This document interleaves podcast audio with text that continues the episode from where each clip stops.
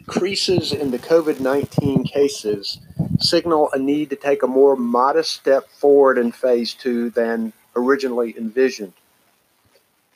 While I am lifting the stay at home order, we are shifting to a safer at home recommendation. And that's especially important for vulnerable people who are at risk for more severe illness. Teleworking, when possible, is also highly recommended. Safer at home means just what it says. Just because you can go more places doesn't mean you always should. Now, some businesses and places will remain closed in phase two, including bars, nightclubs, gyms, and indoor fitness facilities, indoor entertainment venues such as movie theaters, bowling alleys, and museums, and public playgrounds. This is because the potential spread of COVID 19 can be significant there. The mass gathering limits in phase two will be no more than 10 people indoors or 25 people outdoors. And this applies to event venues, conference centers, stadiums and sports arenas, amphitheaters, and groups at parks or beaches. When people gather together, one person can be the spark to spread the virus to many. Now, certain businesses will be able to open at limited capacity with other requirements. Restaurants can reopen for dine in customers at mostly a 50% capacity with distancing and cleaning requirements. Personal care businesses like salons and barbers can also reopen at 50% capacity. These businesses will have face covering and cleaning requirements while also reducing the number of people in the waiting areas. Swimming pools will be able to open at 50% capacity, and overnight and day camps can open with safety rules. Child care facilities remain open and are now able to enroll all children. I want to thank our child care centers that have been open They've been taking enhanced precautions and they've been providing a critical service.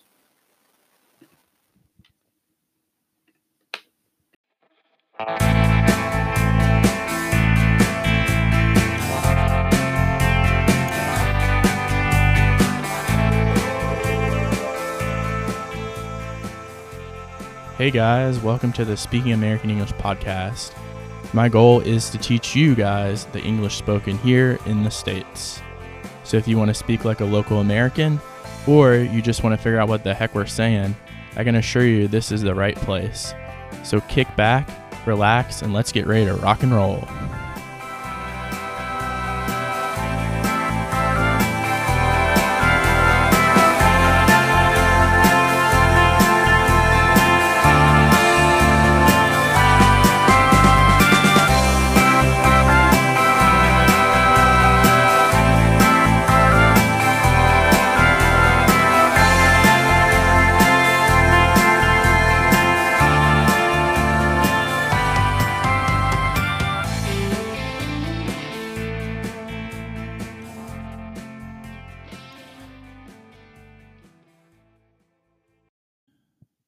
I'll tell you what, that looks good right there. Today is about the Southern accent. So there's a big difference between Southern accents and the redneck accents. In fact, some Southerners will get offended if you call them rednecks. So the clip that you just heard was the governor of North Carolina. He has a pretty solid Southern accent. And so I thought, you know what? I'll just play him. Just show a clip of him to you guys. And it's literally a perfect Southern accent. Another guy is George W. Bush, has a great Southern accent. So that one is specifically North Carolina, kind of like a North Carolina Southern Southern twang. So you probably have an idea now what a Southern accent sounds like. Southerners have a drawl. They say y'all and maybe even howdy, which they sometimes say howdy, but I don't hear that often. Uh, maybe if they're just joking around. That seems like a maybe 1900s word. I don't hear that much right now, but sometimes you hear it.